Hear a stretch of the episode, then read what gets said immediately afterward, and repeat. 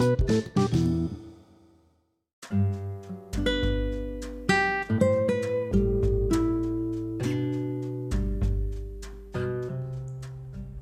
சரவணன் அருணாச்சலத்தின் கதை கேளு.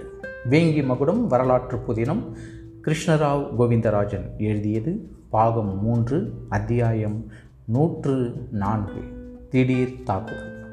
சுதானந்தன் ராமேஸ்வரத்திலிருந்து புறப்பட்ட சமயத்தில்தான் நாராயணன் இலங்கையில் மாத்தோட்ட நகரத்திற்கு வந்து சேர்ந்தான். அங்கு சோழர் படைக்கு தலைமையேற்று வழி நடத்துவதற்கு சக்கரவர்த்தி தன் படைத்தலைவனான பாண்டிய நாட்டு திருக்கானப்பேர் கூற்றத்து பாலூரின் தலைவனாக இருந்தவனை நியமித்திருந்தார். அத்தலைவன் பெயர் பாலூர் கிழவன் அரவணையான் மாலரி கேசவன் என்பதாகும். மற்ற படைத்தலைவர்கள் அவனை பாலூரான் என்றழைப்பர்.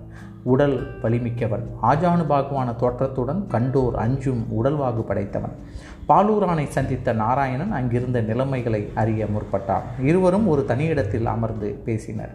நாராயணன் படைத்தலைவரே இந்த பகுதிகளில் இலங்கை மன்னன் ஏதாவது தொல்லை அளிக்கிறானா? இல்லை. வடபகுதி முழுவதும் நம் கட்டுப்பாட்டில் இருக்கிறது. அது மட்டுமல்லாமல் சிங்களவர்களின் கப்பல்களுள் ஒன்று கூட நாம் அறியாமல் தப்பித்து போகாதபடி கடல் பகுதி முழுவதும் நம் கட்டுப்பாட்டில் வைத்திருக்கிறோம். சிறிய படகுகள் வணிக கப்பல்கள் மட்டும் செல்ல அனுமதி அளித்திருக்கிறோம். ஐயா நான் சில சோழ வீரர்களை இலங்கைக்கு மகிந்தனை பற்றி அறிந்து வர ஒற்றர் பணி செய்வதற்கு அனுப்பியிருந்தேன். அவர்களை நீங்கள் பார்த்தீர்களா? அவர்கள் இதுவரை சோழ நாட்டுக்கு திரும்பி வரவில்லை. அதனால்தான் நானே நேரடியாக இங்கு வந்திருக்கிறேன். ஒற்றற்படை தலைவரே நீங்கள் அனுப்பியதாக எவரையும் நான் இங்கு பார்க்கவில்லையே. ஒருவேளை நேரடியாக அனுராதபுரம் சென்றிருக்கிறார்களோ? அங்கு நமது படையின் தளபதிகள் இருக்கிறார்கள். அவர்களை கேட்டால்தான் தெரிய வரும். சரி நானே அங்கும் சென்று விசாரித்து அறிகிறேன். நமது சக்கரவர்த்தி எனக்கு ஒரு பணியினை கொடுத்திருக்கிறார். அது என்னவென்றால் பெரிய கப்பல்களை கட்டுவதற்கு தோதான இடங்களை கண்டறிந்து வர சொல்லியிருக்கிறார். இங்கு அருகில் அடர்ந்த காடுகள் இருக்கின்றன அல்லவா? பெரிய பெரிய வைரம் பாய்ந்த மரங்கள் அதிக அளவில் உள்ளன அல்லவா? பாலூரான் சற்று தயக்கத்துடன் ஐயா இங்கு இலங்கை கடலுக்கருகில் அடர்ந்த காடுகளுக்கு பஞ்சமில்லை. ஆனாலும் இங்கு பெரிய கப்பல்கள் கட்டப்படுவதில்லை. எல்லாம் சிறிய கப்பல்களும் படகுகளும் தான் கட்டப்படுகின்றன. இதற்கு பல காரணங்களை சொல்லலாம். முதலில் எதிரிகளின் மறைவிடங்கள் அதிகம். அவ்வப்போது வந்து தாக்கிவிட்டு நம் வேலைகளை கெடுத்து விட்டு போய்விடுவார்கள். மழைக்காலத்தில் ஆறு மாதங்கள் ஒன்றும் செய்ய முடியாது. இங்கு விஷக்காய்ச்சல் நடுக்கு ஜுரம் என்று பல தொல்லைகள் ஏற்படும். இங்கு இலங்கைக்கு வரும் வீரர்கள் எப்போது மறுபடியும் நாடு திரும்பலாம் என்று யோசிக்க ஆரம்பித்து விடுவார்கள். இவ்வளவு காலம் நான் இலங்கையில் இருந்திருக்கிறேன். இங்கு நாம் புதியதாக கப்பல் கட்டும் வேலையில் இறங்குவது சரியல்ல என்று தோன்றுகிறது. எதற்கும் நீங்களும் ஒரு முறை இலங்கையை சுற்றி பார்த்துவிட்டு வாருங்கள். கடற்கரையோரம் வசதியான இடங்களையும் பார்க்கலாம். எது உசிதமோ அதன்படியே செய்வோம் என்றான். பிறகு இருவரும் சிறிது நேரம் யோசனையில் ஆழ்ந்த பிறகு இலங்கை கடற்கரையோரமாக சென்று தேவையான இடங்களை தேர்வு செய்து அப்படியே அனுராதபுரம் வரை செல்லலாம் என்று முடிவு செய்து உதவிக்கு சில போர் வீரர்களையும் அழைத்து கொண்டு புறப்பட்டனர். நாராயணன் இலங்கையின் கடற்பகுதிகளை ரசித்தபடியே பார்த்தான். மனதிற்கு மிக ரம்யமாக இருந்தாலும் திடீர் திடீரென்று மழை வந்து சேர்ந்து அவர்களது பயணத்தை தடை செய்தது. மழை பெய்து ஓய்ந்து முடித்த பின்பு இலங்கையின் இயற்கை அழகு மேலும் பசுமையாக தென்பட்டது. காட்டு பிரதேசங்களும் பயமுறுத்துவதாக இல்லை. அடர்ந்த மரங்கள் சிறு சிறு காட்டாறுகள் வழியில் குறுக்கிட்டன. ஆனாலும் விவசாயம் சரிவர நடப்பதாக தெரியவில்லை. எல்லாம் ஓயாத போரினால் ஏற்பட்ட இன்னல்கள் என்று புரிந்தது நாராயணனுக்கு. மேலும் இரு தினங்கள் சென்ற பிறகு அனுராதபுரத்தின் எல்லையை அடைந்தனர். நகரத்துக்கு வெளியேதான் இருந்தது சோழர்களின் பாசறை. நிறைய கூடாரங்களை அமைத்து அங்கேயே சோழ வீரர்கள் தங்கினர். நகருக்குள் நாராயணனும் படைத்தலைவர் பாலூரானும் உப தலைவர்களும் சென்று பார்த்தனர். நகரில் பாழடைந்த மாளிகைகள் அதிகம் இருந்தன கடைத்தெருக்களில் அதிக ஜன நடமாட்டம் இல்லை ஊரிலும் மக்கள் நடமாட்டம் குறைவாகத்தான் இருந்தது. ஊரில் உள்ள மக்கள்தான் எங்கு சென்றனர் என்று தெரியவில்லை. அனுராதபுரம் நகரம் அவ்வளவு பாதுகாப்பானது என்று கூற முடியாத நிலையில் இருந்தது. அதனால்தான் சோழ வீரர்கள் நகருக்கு வெளியே கூடாரம் அமைத்து தங்குகின்றனர் என்பதை அறிந்து கொண்டான் நாராயணன். புத்தர் கோவிலுக்கு செல்லும் பக்தர்களும் குறைவாகத்தான் காணப்பட்டனர். இந்த அறிகுறைகளை உரிகளை எல்லாம் பார்க்கும்போது நாராயணன் மனதிற்கு சரியாக படவில்லை. இலங்கை அரசன் மகிந்தன் ரோகண நாட்டில் இருப்பதால் சோழர்கள் மீது திடீர் தாக்குதல்களை நடத்துவான் என்று சொல்ல முடியாது.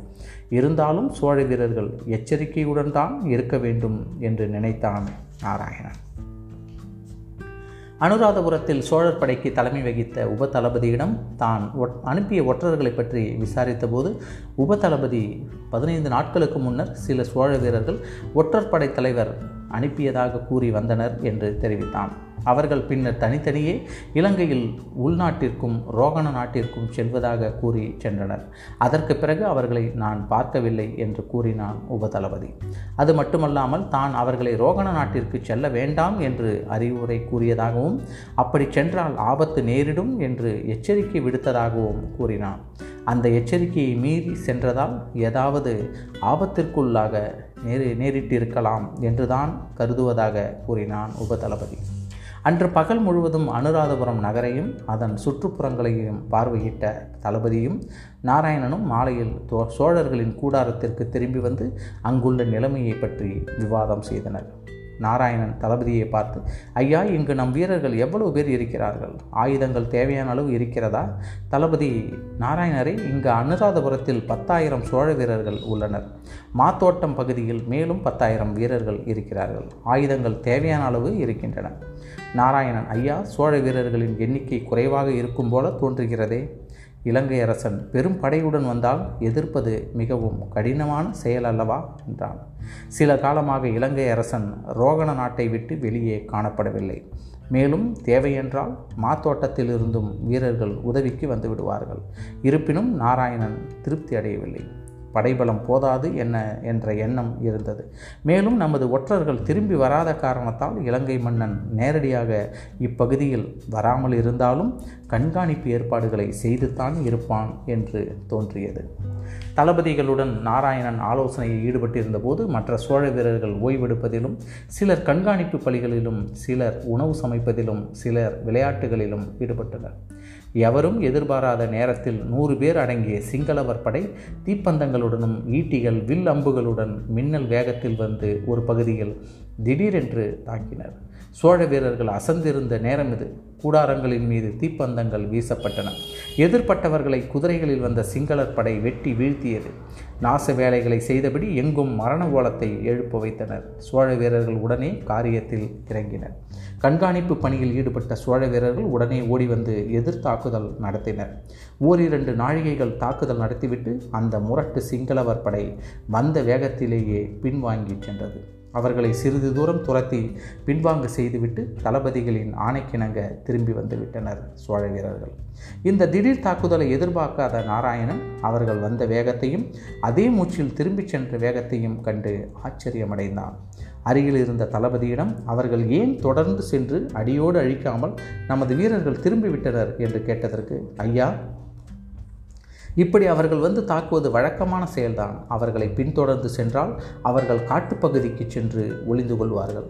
எதிரில் வந்து போர் புரிய மாட்டார்கள். நமது வீரர்களை அவர்கள் மறைவிடத்திலிருந்து போர் தர்மத்திற்கு எதிரான முறையில் பின்னால் இருந்தும் மறைந்திருந்தும் கொள்வார்கள். இப்படி அவர்கள் நடந்து கொள்வதால் தான் நமது வீரர்களை அவர்களை பின்தொடர்ந்து செல்லாமல் திரும்பி வருமாறு அறிவுறுத்துகிறோம் என்றான் தளபதி. அங்கிருந்த நிலைமைகளை ஒருவாறு புரிந்து கொண்டான் நாராயணன்.